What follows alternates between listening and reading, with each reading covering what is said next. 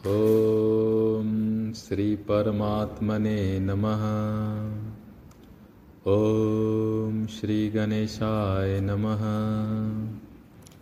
ॐ नमो भगवते वासुदेवाय। श्री नारद महापुराण प्रथम भाग। तो हम लोग चर्चा कर रहे हैं। नारद जी नारद जी मालूम है ना आपको? मालूम है? ऋषि हैं, संत हैं, महात्मा हैं और बीना लेके घूमते हैं। और उनको ना पूरे ब्रह्मांड का वीज़ा मिला हुआ है। पासपोर्ट भी मिला हुआ है। उनको कोई सिक्योरिटी चेक नहीं कर सकता। उनको वो ब्लेसिंग है, आशीर्वाद है। तो सारे जगह वो घूमते हैं। सब जगह का पता रखते हैं। और सबसे बड़ी खूबी है कि जहाँ भी जो समस्या होती है, उसको सुलझाने का प्रयास करते हैं। और हाँ हाँ उनका काम है। और वो इधर की बात उधर भी करते हैं। लेकिन ज्ञान है। अब ऋषि हैं तो ज्ञान है, वैराग्य भी है, भक्ति भी है। वही एक संत हैं जो बिना बजा बजा के नारायण नारायण कहते रहते हैं, है ना? तो बड़े अच्छे संत हैं, महात्मा हैं, ऋषि हैं, और ईश्वर के भक्त हैं, इसीलिए उनकी सिद्धि है, कहीं भी जा सकते, कहीं भी उपस्थित हो सकते, कुछ भी देख सकते, बोल सकते, ऐसी बार बार कथा आपको पढ़ने में आएगी। और चूँकि भक्त हैं तो भगवान को प्रिय भी हैं। तो भगवान का प्रिय होने के लिए क्या होना पड़ता है? भक्त होना पड़ता है। भक्त का मतलब क्या होता है? जो भक्ति करता है। भक्ति का मतलब क्या होता है? जो भगवान का नाम लेता है। भगवान का नाम लेने का मतलब क्या होता है? आप जो भी करते हैं, चल रहे हैं, बैठे हैं, खा रहे हैं या खाना बना रहे हैं, कपड़े धो रहे हैं छोटे मोटे काम करते करते नाम लेते रहिए। इसी को भक्ति कहते हैं। ज़रूरी नहीं है कि आप बैठ के ही करें, क्योंकि बहुत लोग बोलते भाई, समय नहीं है, हम तो स्वामी जी, आपको पता है, बहुत बिज़ी लोग हैं। हाँ ठीक है, मुझे पता है आप सब बिज़ी हैं, व्यस्त हैं। कहाँ व्यस्त हैं, पता नहीं, लेकिन व्यस्त तो ज़रूर है। तो ये चीज़ हमको नारद जी से सीखना है। अब उनका पुराण है तो उसका हम लोग अध्ययन करते हैं। तो कल हम लोगों ने बात करी और उनका पुराण आरंभ किया और बड़े सुंदर ढंग से आरंभ किया प्रार्थना से।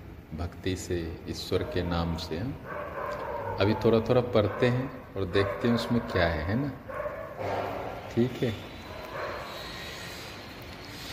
नैमिसारण्य नामक विशाल वन में महात्मा सौनक आदि ब्रह्मवादी मुनि मुक्ति की इच्छा से तपस्या में संलग्न थे।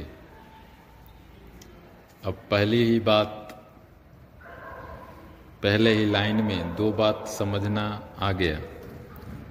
पहले तो बता रहे हैं कि वन में महात्मा। अच्छा महात्मा किसको कहते हैं आपको पता है? जिनकी आत्मा महान हो महात्मा। और आत्मा कैसे महान होगी? भक्ति से, ज्ञान से, वैराग्य से। तो पहला शब्द आप समझे कि महात्मा।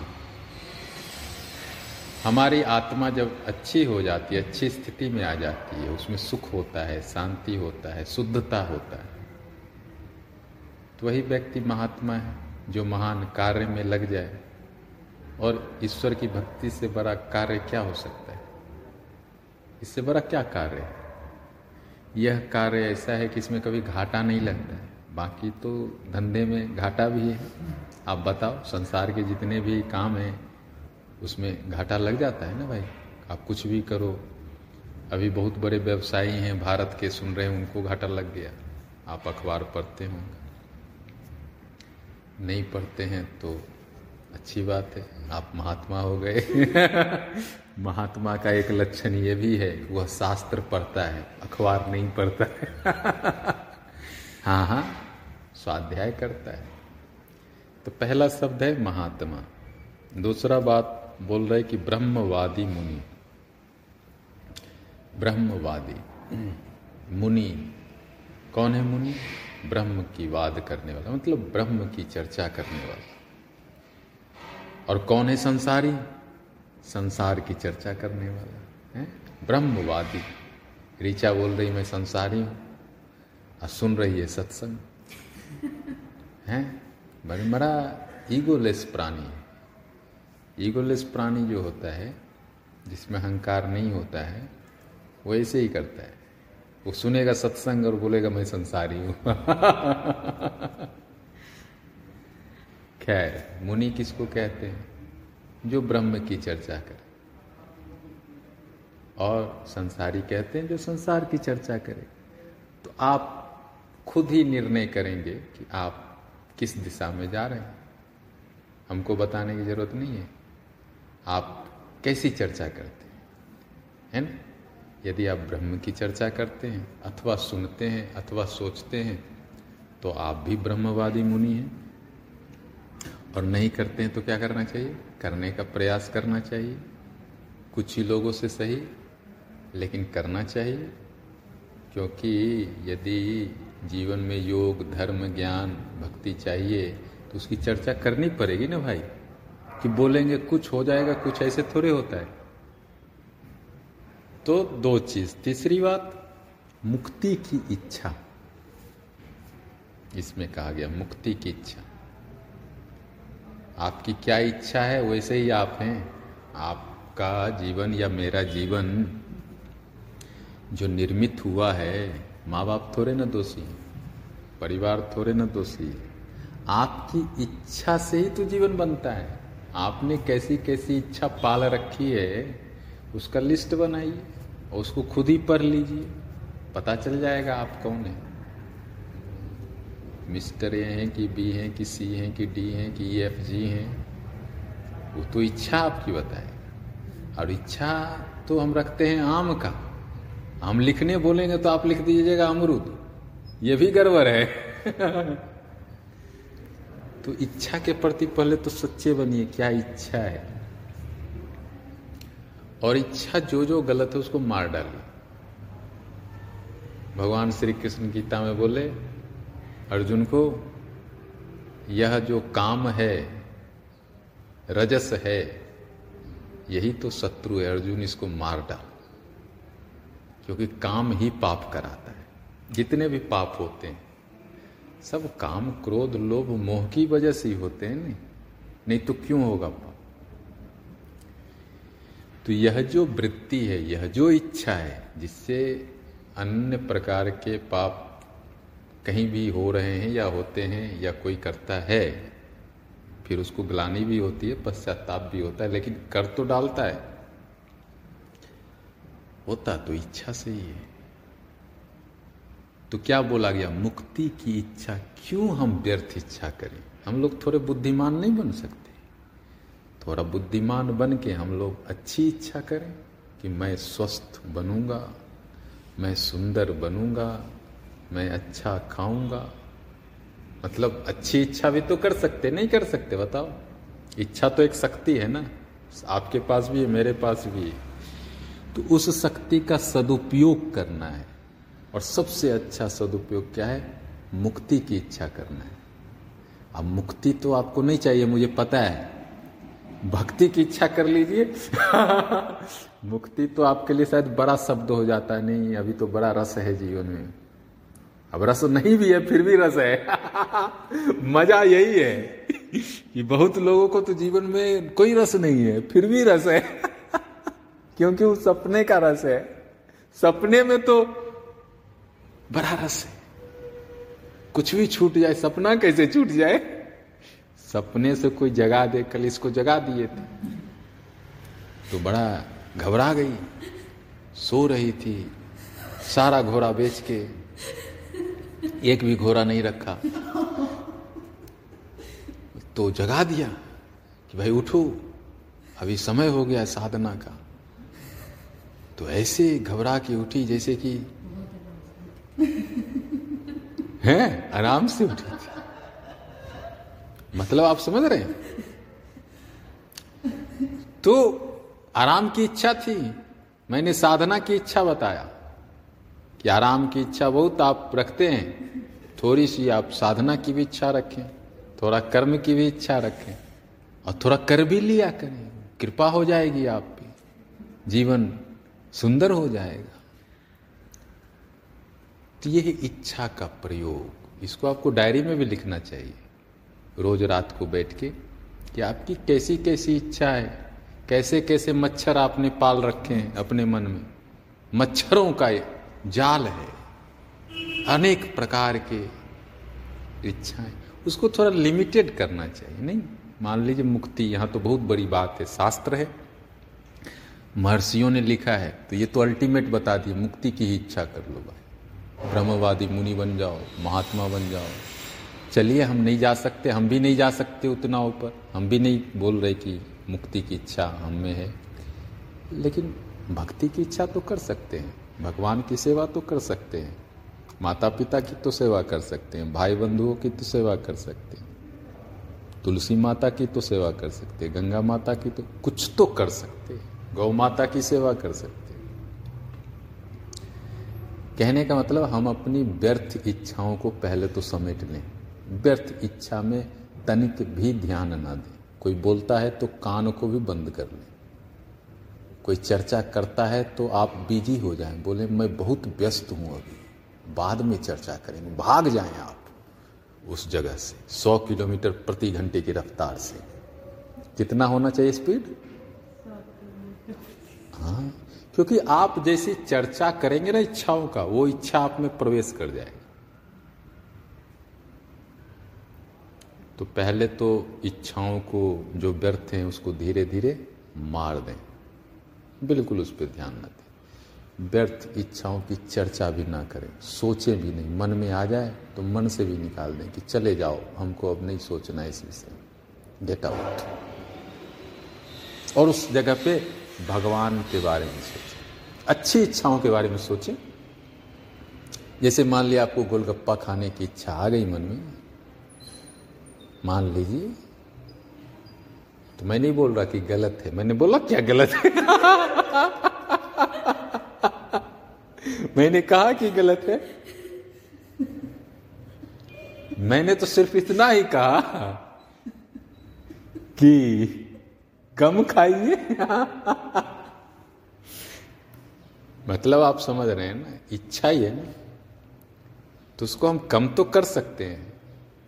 और धीरे धीरे गोलगप्पे के जगह पे हम फल भी खा सकते हैं, एक समय आ सकता है। तो फल से क्या होगा? जीवन सुंदर होगा। सब्ज़ी से क्या होगा? जीवन सुंदर होगा। गोलगप्पे से क्या होगा? आप भी गोलगप्पे बन जाएँगे। आज नहीं तो कल। होता है ना भाई, आप फास्ट फ़ूड खाते हैं स्ट्रीट फ़ूड खाते हैं, असर होता है। हम कोई, आप ही लोग बताते हैं कि भाई इससे होता है। तो इसी को बोलते हैं इच्छा। तो हमको छोटी छोटी अच्छी इच्छाएँ बनानी चाहिए। है ना? कि मैं सुबह उठूँगा सुबह उठ के स्नान करूँगा, ये भी तो इच्छा है। तो ऐसे स्वस्थ इच्छाओं को बनाते बनाते हमको यदि अध्यात्म के मार्ग पे चलना है तो इसी शब्द में मुक्ति की इच्छा भी करनी चाहिए कभी। मैं ध्यान करूँगा, मैं भजन करूँगा, मैं कीर्तन करूँगा, मैं प्राणायाम करूँगा ऐसे, ये भी तो इच्छा है, सात्विक इच्छा है ना? इससे क्या होगा मालूम है आपको? आपकी जब इच्छा की शक्ति सात्विक विचारों में चली जाएगी तो तामसिक विचारों के लिए इच्छा रहेगी नहीं। तो क्या होगा, आप बच गए ना? जीवन बच गया ना? अरे, आप बच गए। बहुत बड़ी बात है। आप बच गए तो आप दूसरे को भी बचा सकते आप गए तो दो चार को लेके भी जाएँगे। यही हो रहा है ना आज का हम तो डूबेंगे सनम, तुमको भी नहीं छोड़ेंगे, तुम भी डूबो। यही होता है। तो क्यों ना हम अच्छी इच्छा करके हम तैरना सीख जाएँ? क्यों डूबेंगे सनम और तुमको भी लेके डूबेंगे? हम तैरना भी तो सीख सकते हैं, फिर हम भी तैरेंगे, आप भी तैरिए। और दोनों भवसागर के पार चले जाएँगे। यदि आप तैरना सीख जाते हैं तो जो डूब रहा है, उसको आप बचा भी सकते हैं। जो संसार के भवसागर में डूब डूब ही रहा है लोग, बहुत दुखी लोग हैं। एक दो हो तो हम गिना भी देते। मिस्टर एक्स, मिस्टर वाई दुखी है। अब इतने दुखी हैं, कितना हम नाम याद रखेंगे? तो बहुत लोग हैं जो संसार के सागर में डूब रहे। हाँ बाहर से मुस्कुरा रहे। इंस्टाग्राम प्रोफ़ाइल देखिए तो सब मुस्कुरा ही रहे। तो आपको डाउट होगा कि दुख तो है ही नहीं जीवन में। सब हंस रहे हैं। लेकिन वो प्रोफ़ाइल के नीचे का जो प्रोफ़ाइल है, उसमें सब दुखी तो मुक्ति की इच्छा करने से आप संसार सिर्फ़ इच्छा मात्र से, क्योंकि इससे वैराग्य पैदा होगा, इससे भक्ति पैदा होगा, इससे सद्गुण पैदा होगा, सदाचार पैदा होगा। इस इच्छा मात्र से ही आपके भीतर प्रकाश आ जाएगा, ज्ञान आ जाएगा। उस प्रकाश से, उस ज्ञान से आप सबको ठीक कर देंगे। आप सबको तैरना सिखा देंगे। तो इसीलिए कैसी इच्छा करना है आज से? सात्विक। जो भी तामसिक इच्छा उसको क्या करना है? मार देना है पटक पटक के। झाड़ू से मार के भगा देना है।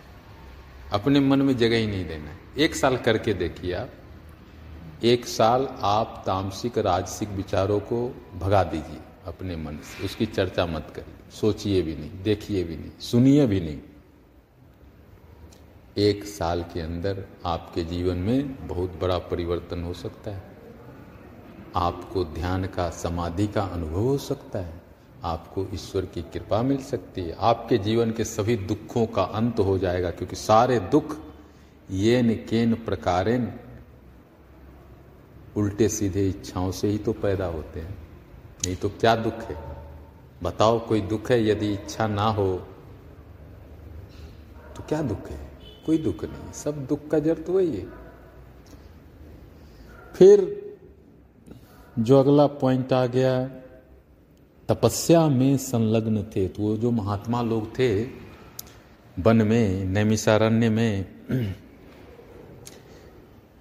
बोल रहे हैं, वो लोग तपस्या कर रहे थे। अब ये भी बड़ी बात है। एक तो देखिए महात्मा, ऊपर से ब्रह्मवादी मुनि, ऊपर से मुक्ति की भी इच्छा है।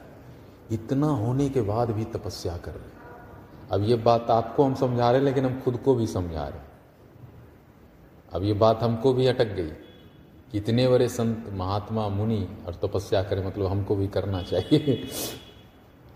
मतलब कितनी बड़ी बात है। मतलब ये बोल रहे हैं कि आप मुनि हैं, महात्मा हैं, ब्रह्मवादी हैं, फिर भी आपको तपस्या करनी चाहिए। तपस्या में संलग्न थे। और हम तो आपको बोलेंगे कि एक चटनी छोड़ दीजिए, अचार छोड़ दीजिए तो आप छोड़ने को तैयार नहीं और बोलिएगा कि हमको ध्यान सिखा दीजिए गुरु जी जो है सो हम सिद्ध होना चाहते हैं, हम समाधि को प्राप्त करना चाहते हैं, हम ईश्वर हम चाहते हैं कि हमारे हृदय में प्रेम हो, शांति हो, आनंद हो, करुणा हो। लेकिन जब तपस्या की बात आएगी तो भैया, चाय में तो चीनी उतना ही चाहिए जितना उनको अच्छा लगता है। तो भैया, क्या तपस्या? तपस्या करना पड़ेगा। ज़्यादा नहीं थोड़ा थोड़ा तो करना पड़ेगा। क्यों करना पड़ेगा? तपस्या से इंद्रियों का संयम होता है। इंद्रियाँ मालूम है ना? घोरे हैं, बहुत तेज़ी भागने वाले। और उच्छृंखल घोरे हैं। उच्छृंखल मतलब बिना लगाम के। तो कितनी इंद्रियाँ हैं हमारी? नहीं पता है। दस। पाँच तो ज्ञान के ज्ञान इंद्रियाँ आँख से देखते हैं तो आँख भी तो भटका देती है। जो नहीं देखना, वो भी देखना चाहती कान से सुनते हैं, वो भी तो इंद्रियाँ हैं। तो कुछ भी सुनना चाहती है। शिकायत तो ज़्यादा सुनना, शिकायत, निंदा कुछ उटुर पुटुर हो रहा हो तो बड़ा सुनने में बड़ा आहा हा और बताइए क्या हुआ? बड़ा। तो ये भी तो इंद्रियाँ हैं, बाहर जाना चाहती है। मतलब आपको पूरा दुनिया का ज्ञान होना चाहिए। इतना आपका कान अखबार में क्या लिखा है, वो भी आपको पता होना चाहिए। किसी ने क्या पोस्ट डाला है, नहीं चाहिए? अरे वाह, देखिए अब योग में अग्रसर हो गई है, नहीं चाहिए। अच्छा है, बढ़िया बात है। तो ऐसे आँख है, कान है, नाक है, मुँह है, त्वचा है, हाथ है, पैर है, जन इंद्रियाँ हैं। अब ये सब जो इंद्रियाँ है, इसी से तो जीवन चलता है ना। तो इनको आप तपस्या से नहीं कसेंगे तो ये आपको जीने नहीं देंगे, ये आपको भटकाएँगे। आँख बोलेगा, भर दिन सिनेमा देखो। कान बोलेगा, भर दिन मोबाइल कान में लगा के किसी से बात ही करते रहो। है ना? पैर बोलेगा, चलो, कहीं घूम के आते हैं। है? पैर आपको बैठने नहीं देगा। आप जैसे ध्यान में बैठेंगे, पैर बोलेगा, चलो, कहाँ बैठते हो? फालतू कर, ध्यान कर रहे दर्द करेगा पैर। इससे अच्छा है ध्यान करने से कहीं घूम के आते हैं। पूर्णिमा हंस रही है मतलब इसका यही हाल है मतलब हैं? इसको जब भी ध्यान करना होगा तो इसको याद आएगा कि अरे वहाँ जाना था। तो अब सुधर गई है मतलब कल देखिए मतलब विकास हो रहा है, है?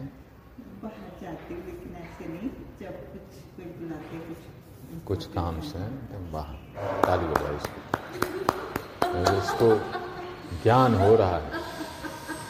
नहीं ज्ञान हो रहा है, ये बहुत देखिए, आप हंसिए मत, या हंस लीजिए। नहीं देखिए, ये बहुत बड़ा ज्ञान है। आपको यदि इंद्रियों पे कंट्रोल है,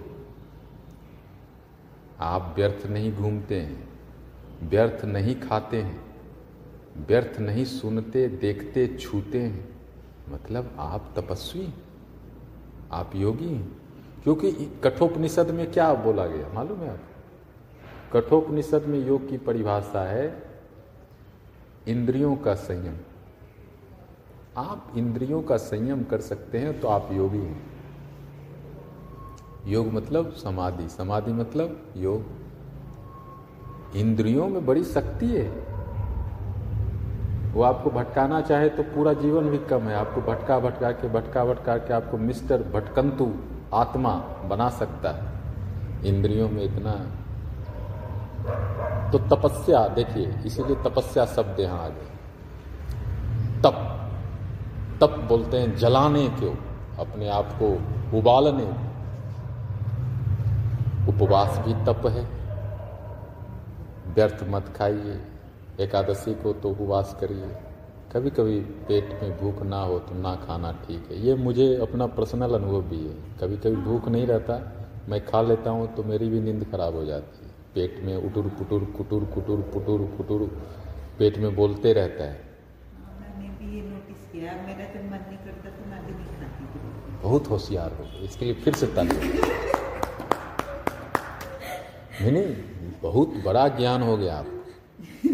नहीं इससे नहीं आ रहा समझ सरकास्टिकली बोल रहे हैं सच में बोल रहे हैं। नहीं नहीं मैं सच बोल रहा हूँ। देखिए अरे आपका पेट जो है देखिए पेट बहुत बड़ी बात है। आप पेट को मामूली मत समझिए। आपका पेट यदि स्वस्थ है ना तो आप बहुत सौभाग्यशाली हैं। आपसे बड़ा कोई सौभाग्यशाली नहीं है। ये उसको पता चलता है जिसका पेट खराब होता है। है बहुत समस्या होती है। आपको पूरा पूरा जीवन ही ऐसे लगता है, जिसको कोई पेट की शिकायत है। तो इसीलिए पेट अच्छा होना बहुत अच्छी बात है। तो इसके लिए उपवास। और वाणी में मधुरता हो, वाणी में सुंदरता हो, वाणी मीठा हो, है ना? शहद जैसा, मिर्ची जैसा नहीं। तो वाणी मीठा हो, इसके लिए मौन का पालन। आप दो घंटा रोज मौन रहिए, चुप रहिए। उससे आपके जीव को आराम मिलता है। तो फिर जब वो जीव बोलेगा तो अच्छा बोलेगा। अब बोल रहे, भर दिन व्यर्थ का तो जीव थक जाता है। तो बोलना है, किसी को प्रेम की बात बोल देता है, नफरत की बात। लड़ाई हो जाता है, झंझट हो जाता है। अब लड़ाई झंझट में कौन दोषी है? कोई दोषी नहीं है। जीव थक गया था बेचारा, कितना बोलता। बोलते बोलते थक गया था। इतना थक गया तो जहाँ आम बोलना था, वहाँ इमली बोल दिया। अब जीव भी क्या करे? तो यही सब तप है। तप से इंद्रियों का संयम होता है। थोड़ा मौन रहिए, थोड़ा उपवास करिए, थोड़ा साधना करिए। है ना? इसी को तप कहा गया। और भी तप के कई प्रकार हैं, तीर्थ में रहना सुबह सुबह गंगा स्नान करना ब्रह्म मुहूर्त में।